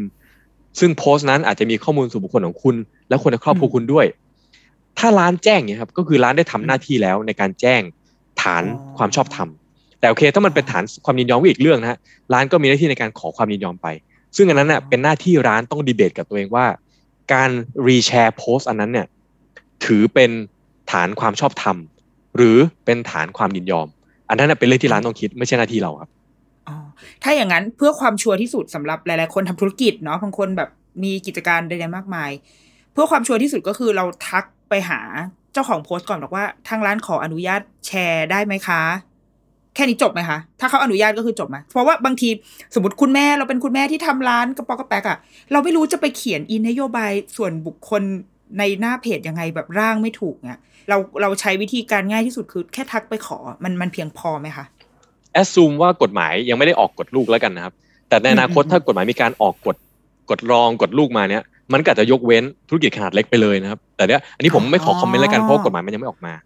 แต่ว่าถ้าสมมุติว่าเรา assume ว่าไม่มีกฎลูกเหล่านั้นเนี่ยวิธีที่ง่ายสุดของร้านนะฮะคือ ถ้าเป็นร้านแบบเล็ก ๆ เนี่ยร้านต้องคิดกับตัวเองครับว่า มีสองเรื่อง มีสอง option หนึ่งคือ ถ้าร้านอยากจะเอาชัวร์เป็นคน conservative เป็นคนขี้กลัวนะครับ อยากจะเอาชัวร์อันนั้นคือ option ที่หนึ่งสอง option ที่สองคืออะไรคือ ถ้าร้านไม่ได้ต้องการเอาชัวร์ แต่ต้องการจะเอาง่าย เพราะอยากเพราะว่ายอมรับความเสี่ยงได้ อันนั้นก็อีกเรื่องหนึ่งนะครับอะสมมติสมมติว่าร้านตีความว่าเราเป็นคนที่ชอบความชัวร์อืมอืมอืมวิธีทำก็ง่ายมากครับ ก็เหมือนแม่พูดนะครับคือว่าเอ่ออืมก็ติดต่อผู้ปกครองคนนั้นไปนะครับ แล้วก็ขอความยินยอมผ่านการแชทธรรมดาว่าเอ่อขอความยินยอมในการเอ่อแชร์ได้ไหมคะ เพราะว่าโพสต์นี่มีรูปมีรูปของเอ่อลูกคุณด้วยกับคุณด้วย ถ้าเขาตอบมาว่าได้ค่ะก็จบครับก็เก็บเรคคอร์ดเอาไว้ว่านี่ไง คุณได้ตอบแชทเราแล้วอ่าแต่ถ้าสมมติร้านจะเลือกออปชันที่สองนะคือเป็นร้านที่ออกแนวแบบ แบบอยากไฟหน่อยหรือเอาอยากง่ายก็ว่า ร้านก็สามารถแชร์ได้เลยนะครับ แล้วก็เป็นการแจ้งภายใต้อะไรก็ตามที่เขามี อันนั้นก็ถือว่าร้านก็เคลมไปเลยว่าเป็นการใช้งานภายใต้ฐานความชอบธรรมก็นี้ก็แล้วแต่เราเป็นเชื่อว่าเป็นลักษณะของร้านส่วนแล้วกันใหญ่อาจจะเป็นขอเป็นสายคอนเซอร์ t ทีฟกันไว้ก่อนดีกว่าแล้วว่าก็ช่ได้วงนี้ทุกคนดูเหมืแบอนกันบ ลูกผีลูกคนว่ะ ขอแบบทักไปแชร์ก่อน อ่าโอเคเออเอออันอันนี้เข้าใจมากขึ้น เพราะว่าเราว่ามันมีมีเคสหลายอย่างมาก เพราะแบบ คุณพ่อคุณแม่ บางทีเราตีความไม่ได้ว่าเขาตั้งใจจะจะโปรโมทสินค้านี้ให้เราหรือ หรือจริงๆเขาแค่โพสต์ใน Facebook ของเขาเองใส่เสื้อบางทีอาจใส่เสื้อผ้าที่เป็นยี่ห้อของเรา เราก็ เอ๊ะ เราเซฟรูปลูกเขามา โปรโมทในเพจเราได้หรือเปล่า ถ้าเอาง่ายที่สุดชัวร์ที่สุดก็คือทักไปขอ ใช่ครับใช่ก่อนเท่านั้นเอง อ่า โอเค อะทีนี้มีอีกหนึ่งอย่างคือ เรื่องกล้องวงจรปิด มีมีคนตั้งอ่าข้อสงสัยเหมือนกันว่าเช่นอย่างโรงเรียนหลาย ๆ ที่ก็จะมีกล้องวงจรปิด ให้พ่อแม่ดูสแบบดูได้ไลฟ์สดเลยก็มีหรือว่าหรือจริงๆทุกที่มันมีกล้องวงจรปิดหมด คือเราการที่เราเข้าไปในที่ต่างๆ แล้วแล้วเขาจะ record ชีวิตของเราในนั้นเนี่ย มันเหมือนเราถือว่าเรา consent ด้วยด้วยตัวเราเองที่เราเข้าไปในนั้นแล้วหรือเปล่า ครับเออเอ่อเรื่องกล้องวงจรปิดนะครับ จริง ๆ ต้องบอกว่ามันง่ายมาก หลักการคือว่า ถ้าสมมุติว่าเราทำนะครับ แล้วมันเป็นเรื่องของเราเองนะเช่น ติดกล้องที่บ้านนะครับอันนี้จบครับไม่ต้องทำอะไรเลย ไม่ต้องแจ้งไม่ต้องอะไรทั้งนั้น เพราะว่านี่ถือว่านี่คือการที่มันหลุดจากกฎหมายตัวนี้ไปแล้วนะครับมันคือการใช้งานส่วนบุคคลจริงๆ เป็นเรื่องของบ้านฉันฉันจะติด เพราะฉันกลัวโจรหรือว่าฉันกลัวแมวฉันกระโดดออกไปแล้วหายนะครับ แต่โอเค ถ้ามันอีกตรงข้ามคือเป็นเรื่องที่เป็นสถานที่เอ่อที่เป็นสถานที่ Public หรือว่าเป็นเป็น commercial entity นะครับหรือเป็นองค์กรอืมที่เป็นองค์กรจริง ๆ เช่น โรงเรียนนะครับห้างร้านต่างๆเนี่ยอันนี้แน่นอนคือการใช้งานที่ต้องมีการทำตามกฎหมายตัวนี้นะครับอืมวิธีการทำตามกฎหมายตัวนี้เนี่ยง่ายมากครับคือเอ่อเราแค่ต้องแจ้งให้ทุกคนรู้ว่า เรามีกล้องนะ แล้วกล้องเราเนี่ยเก็บภาพคุณเพื่อจุดประสงค์ด้านความปลอดภัย หรือว่าเอ่อจุดประสงค์อื่นนะเพื่ออะให้คุณมอนิเตอร์ลูกของคุณได้อะไรก็ตามนะครับ แค่นั้นเองครับ แค่ต้องแจ้งคำถามคือแจ้งอย่างไรนะครับ แจ้งอย่างไรอืมตอนนี้ยังดีเบตกันอยู่นะครับว่า วิธีแจ้งที่ safe พอเนี่ยคืออะไร ผมใช้คำว่า safe พอเพราะว่าการแจ้งแบบ perfect นะครับทำได้นะฮะคือ ติดป้ายไว้ที่ใต้กล้องก็ได้ หรืออมติดป้ายไว้ตรงเอ่อป้อมยามรักษาการก็ได้ หรือติดป้ายไว้ตรงเอ่อทางเข้าห้างก็ได้ อันนั้นคือการแจ้งที่ดีมากๆนะครับคือเนี่ยฉันแจ้งแล้วนะว่าฉันมีกล้องวงจรปิด และฉันซึ่งเก็บมันไม่มีใครอ่านหรอกคือมันมีใครอ่านถูกต้องครับเออแต่มันก็มีการดีเบตกันต่อว่า เอ๊ะ เราต้องทำถึงขั้นนั้นหรือเปล่านะครับ ถ้าเราไม่ได้แจ้งแบบนั้น แต่มีการแจ้งในลักษณะอื่น เช่น เราใส่ไว้ในเว็บไซต์เราว่าถ้าคุณมาเยี่ยมห้างเราเนี่ย เรามีเอ่อกล้องวงจรปิด หรือนะครับ หรือเราไปติดไว้ตรงที่ไหนสักที่หนึ่งที่มันไม่ได้เปิดเผยขนาดนั้นเนี่ย อันนั้นถือว่าเป็นการแจ้งที่ดีพอแล้วหรือยังนะครับ ซึ่งมันยังดีเบตกันได้อยู่นะครับว่า แจ้งแค่นั้นพอหรือเปล่า เหตุผลที่มันยังดีเบตกันได้นะครับ เพราะว่า ถ้าคนคนหนึงเห็นกล้องวงจรปิดนะครับ เอ่อถ้าคนคนนั้นเป็นคนที่มีสติทั่วไปเนี่ยเขาต้องรู้ถูกไหมว่านี่คือกล้องวงจรปิด เพราะมันคือกล้องมันเห็นชัดเจนว่านี่คือกล้อง แล้วทุกคนในโลกนี้ปี 2022 เนี่ยก็รู้ว่ากล้องวงจรปิดเนี่ย ติดไว้ เพราะว่าต้องการรักษาความปลอดภัยอืมแล้วก็รู้แน่นอนว่าก็ถ้าฉันเดินผ่านตรงเนี้ย ฉันถูกเก็บภาพแน่นอน ฉะนั้นอืมคำถามคือว่า แล้วอย่างนี้ยังยังต้องแจ้งอีกไหม ว่าอืมเราเก็บภาพนะ เพราะว่าเขาก็เห็นอยู่ว่านี่คือกล้องวงจรปิด แล้วก็รู้ว่ากล้องวงจรปิดนี้ทำเพื่อความปลอดภัยทั้งนั้น ฉะนั้นมันยังดีเบตกันได้อยู่ แต่ว่าแน่นอน ผมเองอะจะเอียงทางฝั่ง conservative หน่อยๆนะครับผมคิดว่าถ้าเรามีกล้องวงจรปิด แล้วเราเป็นโรงเรียนเป็นห้างร้าน เป็นร้านค้าเป็น สถานที่อะไรก็ตามเนี่ยแล้วก็ติดป้ายง่ายๆครับตรงป้อมยาม ตรงบูธของยามนะฮะหรือว่าจะตรงทางเข้าก็ได้ว่า สถานที่นี้มีกล้องวงจรปิดแล้วเราเก็บภาพของทุกท่านเอ่อเพื่อเหตุผลด้านความปลอดภัย ลบทิ้งอืมเมื่อมัน overwrite ตัวเองหรือว่าภายใน 30 วัน 60 วัน ติดไว้แค่นั้นก็จบครับ นั่นคือการแจ้งแล้ว อ่าโอเค ส่วนส่วนไอ้ที่เขาชอบชอบทำกัน อย่างเช่น กล้องหน้ารถของเราเอง แล้วเราเอามาโพสต์ใน Facebook แบบโอ้ยคันนี้ขับรถแย่มาก เดี๋ยวนี้มันมีบ่อยมาก แบบนี้ทำได้ไหมคะ อันนั้นคือการใช้งานส่วนบุคคลนะครับคือเราไม่ได้อย่างสมมติตรงข้ามถ้าเราเป็นเพจที่เป็นเพจ commercial จริงๆนะครับ เช่นอืมเป็นเพจที่เอาไว้ขายกล้องหน้ารถ อันนั้นอีกเรื่องนะครับ คือถ้าเราจะไปถ่ายรูปคนนั้นคนนี้เอ่อโชว์ให้เห็นว่าโอ้ยเนี่ยกล้องหน้ารถเราเนี่ย เจ๋งมากถ่ายเห็นสิวของคนขับฝั่งตรงข้ามเลยมอันนั้นไม่ได้นะครับ อันนั้นคือต้องไปขอความยินยอมจากเขาให้เรียบร้อยทำตามกฎหมายตัวนี้ให้เรียบร้อยนะครับ แต่ถ้าเราเป็น คนที่อยากจะประจานคนที่ขับรถห่วยแค่นั้นเองโพสต์ลงเฟซเราเอง อันนี้ไม่เป็นไรนะครับ อันนี้ก็ถือว่าเป็นการใช้ด้านส่วนบุคคล ซึ่งก็จะหลุดจากกฎหมายตัวนี้ แต่แน่นอนถึงแม้ว่าจะหลุดจากกฎหมายตัวนี้นะครับ มันก็อาจจะไปติดกฎหมายตัวอื่น เช่น กฎหมายละเมิด กฎหมายเอ่อหมิ่นประมาทอะไรก็ตาม อันนี้อีกเรื่องหนึ่งนะครับ ไม่เกี่ยวกัน แต่หลุดจากกฎหมายตัวนี้แค่นั้นเองใช่ครับโอเคโอเค เพราะว่าเราเรารู้สึกว่าตอนแรกเราโฮมยูสแหละเราโพสต์ใน Facebook อยากด่าอีนี่มาก แต่ปรากฏดังว่ะ ปรากฏคนแชร์เป็นหมื่น ก็เลยจะเริ่มหวั่นไหวแล้วอ้าวเฮ้ยอันนี้เราเรากำลังไอ้นี่หรือเปล่าอ๋อแต่แต่พอพูดก็เลยเข้าใจว่า หลุดจากกฎหมายตัวนี้ แต่ ไม่ใช่ว่ารอดนะเว้ย ก็อาจจะไปโดนอันอื่น ถ้าเกิดเขาจะฟ้องใช่ครับร้องเอาอย่างนี้ใช่ไหมใช่ครับก็าก็ต้องมานั่งโคดีเบตกันว่าการที่เราแชร์เนี่ยเอ่อเอ่อใช่การหมิ่นประมาทหรือเปล่า หรือว่าเป็นการที่เราต้องการจะเอ่อวิจารณ์ลักษณะการขับรถอย่างเป็นธรรม แต่เพอเอิญว่ามันติดทะเบียนรถไปด้วยอะไรก็ตามนะครับ หรืออย่างถ้านักข่าวไปแชร์ต่อเขาก็ได้รับ ข้อยกเว้นด้านการทำข่าวไปของเขาเอง อันนั้นก็จบไปอืมอืมฝั่งเราก็รอดฝั่งนักข่าวก็รอด แต่ว่าแน่นอนนะถ้าเขาบอกว่าไม่ได้ไม่ได้ ถ้าคุณจะวิจารณ์การขับรถเนี่ย คุณควรจะเอาทะเบียนผมออกเอาหน้าผมออกเบลอหน้าซะ อันนั้นก็ต้องไปดีเบตกันต่อว่าศาลจะมองว่าการที่เราใส่เอ่อคลิปเต็มๆเนี่ยมีทั้งทะเบียนรถยี่ห้อรถ เห็นหน้าคนที่ถือ ถือมีดลงจากรถเนี่ย อันนั้นถือเป็นการเอ่อกระทำผิดในบางมุมหรือเปล่า เช่นเป็นเอ่อเป็น defamation เป็นเอ่อการเอ่อ พูดง่ายๆคือเหมือนกับหมิ่นประมาทเขาหรือเปล่าอันนี่ก็อีกเรื่องหนึ่งนะฮะอันนั้นผมไม่ขอคอมเมนต์แล้วกันมันค่อนข้างลึกละเฮ้ยวันนี้เราได้มาเยอะเหมือนกันนะแล้วก็เริ่มเข้าเข้าใจมากขึ้นมันมีประเด็นอื่นอีกไหมคะ ที่ที่มันอาจจะเกี่ยวกับเด็ก คือเราว่ามันมันพอฟังพอปันพูดแล้วอะสมมุติว่าเราลงข้อมูลเราลงรูปลูกลงไปใน Facebook แล้วก็มีคนมาถามว่าลูกเรียนอยู่ที่ไหน ซึ่งเราก็จะคิดแล้วว่า แต่ก่อนก็จะไม่ได้บอกแต่หลังๆก็เริ่มคิดแล้วว่าอืมเราคิดว่าบอกได้ เพราะว่าก็อยากให้ลูกไม่ได้คนได้รู้ว่าแบบเออโรงเรียนนี้เป็นอย่างนี้อะเราก็ลงไปว่าลูกเรียนอยู่ที่นี่ ซึ่งมันก็ดูไม่น่าจะมีผลอะไร แต่สมมติว่าลูกวันหนึ่งลูกแบบโตแล้วแบบ ไม่อยากหนูไม่อยากให้ใครรู้ว่าหนูเรียนอยู่ที่นี่คือมันเป็นเรื่องของแบบเรากันเองแล้วเดี๋ยวไม่ไม่ได้ละเมิดไอ้อย่างเงี้ย มันเราเราทำยังไงได้ มันมันผิดไหมเอ่อสมมุติวันวันหนึ่งลูกโตไปเป็นเด็กอายุ สมมติยี่สิบแล้วกันเข้ามหาลัยแล้ว แล้วเขาเกลียดแม่ตัวเอง แล้วสมมติเขามาโวยวายว่า เอ๊ะแม่ทำไมแบบโอ้โหโพสต์รูปเขาตั้งแต่เด็กจนโตเข้ามหาลัยแล้วใส่ชุดนักเรียนมหาลัยนี่ยังจะมาโพสต์อีกเหรอ นี่คือการละเมิดเขา มันก็หลุดจากกฎหมายตัวนี้อยู่ดีนะครับ เพราะว่าแม่โพสต์ไม่ใช่เพราะแม่เป็นบล็อกเกอร์ ไม่ได้โพสต์เพราะแม่จะขายชุดนักเรียนลูก ไม่ได้โพสต์เพราะจะขายสินค้าตัวอื่น หรือเป็นรีวิวอะไรก็ตาม แต่แม่โพสต์ว่าฉันฉันมีลูกฉันจะอวดลูก มันคือการใช้งานในมุมของส่วนบุคคลจริงๆฉันจะหลุดจากกฎหมายตัวนี้ไปอยู่ดีนะครับ แต่แน่นอนลูกก็จะบอกได้ว่า เอ้ย หนูไม่อยาก หนูไม่อยากจะถูกโพสต์อย่างนี้แล้ว เนี่ยแม่มารับทุกวันเลยที่โรงเรียนอายมากถ่ายรูปลงทุกวัน อันนี้คือการละเมิด มันก็เป็นเรื่องละเมิดไปนะคือแม่ลูกไปฟ้องแม่ซะว่าเนี่ยแม่ละเมิดอ่าแต่ก็หลุดจากกฎหมายตัวนี้อยู่ดีครับ ไม่เกี่ยวข้องกัน โอเค แสดงว่า จำง่ายๆของอีกฎหมายเนี้ยคือถ้าเมื่อไหร่ก็ตามมันเป็นการใช้ส่วนตัวในครัวเรือนใน Facebook เล่นกันเองไม่ได้ขายของขายของอะไร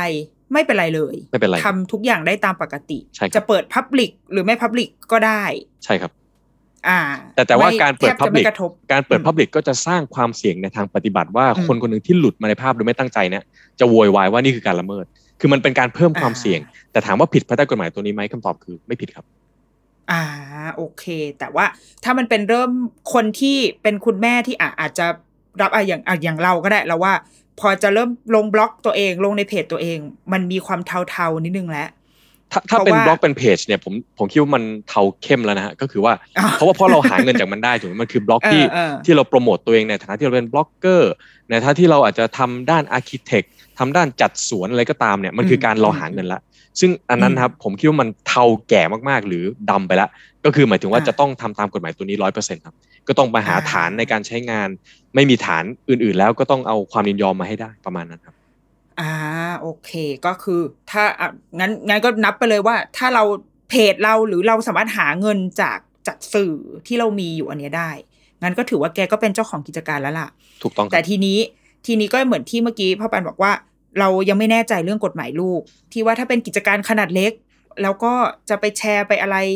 แล้วมันจะผิดไหมเหมือนตอนนี้ที่ร้านหมูกระทะถ่ายรูปแล้วก็ต้องเบลอร์ทั้งรูปเลย ไม่เห็นใครทั้งนั้นอะไรเงี้ยครับคือ อ่าระหว่างนี้ก็กวนตีนกันไปก่อน ได้ รอให้มีกฎหมายลูกหรืออะไรมาชัวร์ๆเราก็ค่อยค่อยว่ากัน หรือหรืออันนี้หรือแบบสมมติเราเป็นเจ้าของร้านอาหารเจ้าของร้าน หรือเราตอนนี้เราทำร้านหนังสือ สมมติว่ามีเด็กๆเข้ามาที่ร้าน แล้วเราบอกคุณพ่อคุณแม่ว่า ขออนุญาตถ่ายรูปได้ไหมคะ จะเอาไปลงในเพจ แล้วก็ถ่ายได้ เพราะถือว่า consent แล้วหรือเปล่า การที่เราขอความยินยอมแบบปากเปล่าเนี่ยครับมันไม่มีประโยชน์เลยนะครับประโยชน์มันน้อยมาก การที่เราเปิดร้านอาหาร เราไปถ่ายรูปคนที่กินข้าวนะครับ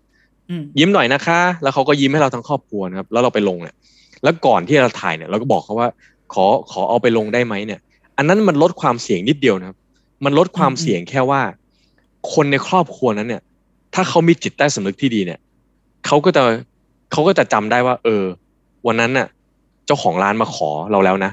ว่าขอไปลงได้ไหมแล้วเราก็พยักหน้าทุกคน ฉะนั้นอืมวันเนี้ยถ้าเราโกรธเขาเนี่ยเราก็ไม่ควรฟ้องเขาอยู่ดี มันคือการค่ะลดความเสี่ยงในทางปฏิบัตินะครับ แต่ถามว่ามันลดความเสี่ยงในทางเทคนิคไหมคำตอบคือไม่ลดเลย เพราะว่าถ้าเราขอถ้าเราขอความยินยอมแบบปากเปล่าเนี่ยมันพิสูจน์ไม่ได้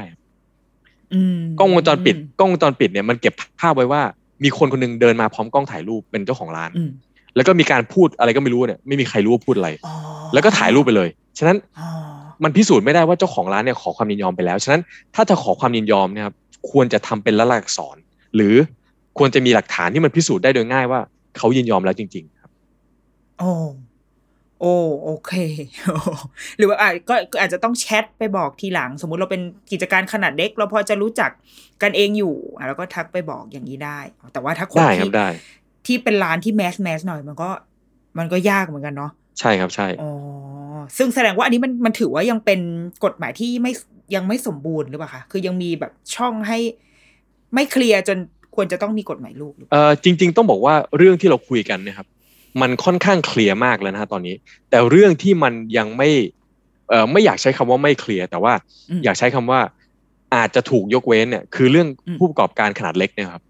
อืมณวันนี้นะฮะถ้าผู้ประกอบการขนาดเล็กจะใช้รูปภาพต่างๆ เนี่ยก็ต้องทำตามกฎหมายร้อยเปอร์เซ็นต์นะครับเพราะกฎหมายออกมาแล้ว มีผลบังคับใช้แล้ว แต่ว่าแน่นอน ถ้ากดลูกออกมาในอีกเดือนสองเดือนสามเดือนสี่เดือนข้างหน้าเนี่ยแล้วมันมายกเว้นผู้ประกอบการผู้ประกอบการขนาดเล็กบางลักษณะเนี่ยหรือบางลักษณะการใช้งานเนี่ยอันนี้ก็หลุดไปเลยนะครับเพราะว่าถูกยกเว้น แต่ถามว่าวันนี้มันเคลียร์ไหมคำตอบคือมันเคลียร์นะครับต้องทำทุกอย่างตามที่กฎหมายกำหนดโอเค ดังนั้นก็ก็เบลอทุกอย่างกวนตีนกันต่อไปไปก่ก็อนหรือหรือหรือถ้าจะไม่เบลอนะครับ ก็ขอความยินยอมซะ ถ้าเราจะเอาภาพอืมเขามาโพสต์โดยที่เป็นเรื่องคอมเมอร์เชียลครับ หรืออมหรือตรงกันข้ามครับ ถ้าเราถ่ายภาพนะครับ สมมุติว่าเป็นร้านขนาดใหญ่เนี่ยมีโต๊ะอยู่ 40 โต๊ะ แล้วเราถ่ายภาพแบบจากไกลๆเลยนะครับ แล้วเราต้องการจะโชว์ว่าเนี่ยร้านฉันอะอร่อยนะ คนแน่นเลยนะ แล้วก็เห็นทุกคนในรูปเนี่ยเป็นหัวไม่ขีดเล็กๆๆๆเนี่ยอืมอืมสำหรับผมนะฮะผมคิดว่าแฟร์ๆนะใช้ฐานความชอบทำได้นะครับ นี่คือร้านของฉันร้านฉันไม่ใช่ร้านปิด ไม่ใช่เป็นร้านที่เป็นแบบ โอ้ยต้องไป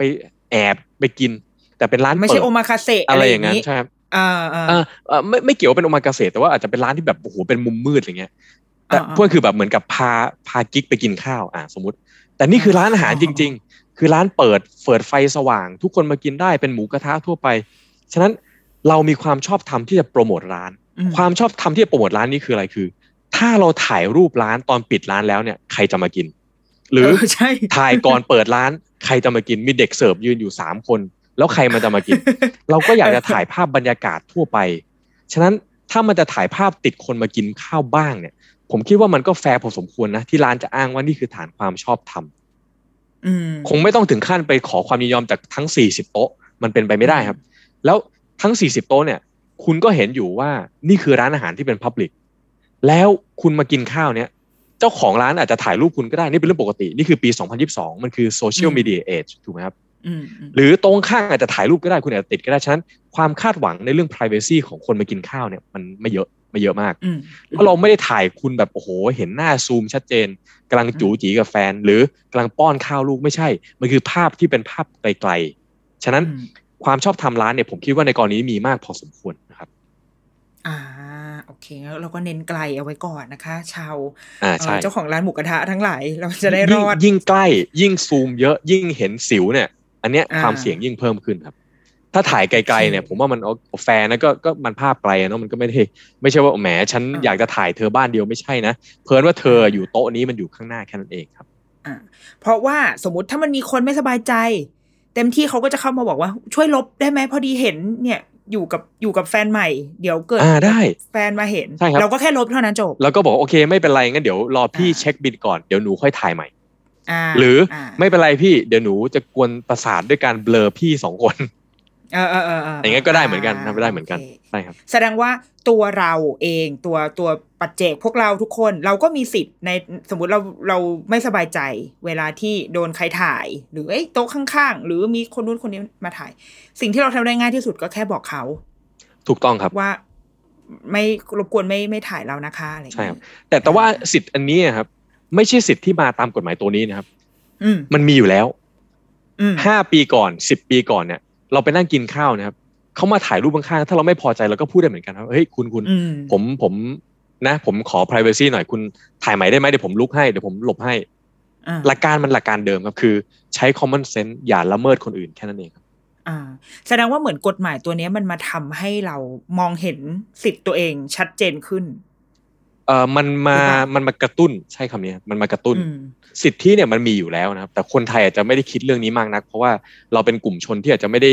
เอ่อแคร์เรื่องสิทธิของตัวเองมากนัก แล้วก็ไม่ได้แคร์ว่าสิทธิเราจะถูกละเมิดมากนัก กฎหมายตัวนี้เนี่ยมันออกมาเนี่ย ผมคิดว่ามันมามันมาเหมือนกับเป็นตัวกระตุ้นให้คนเห็นว่า เอ้ย คุณมีสิทธิ์หลาย ๆ แบบนะอืมหนึ่งในสิทธินั้นคือสิทธิในการมี privacy นะครับ สิทธิในการที่จะไม่ถูกเอาข้อมูลไปใช้งานในแบบ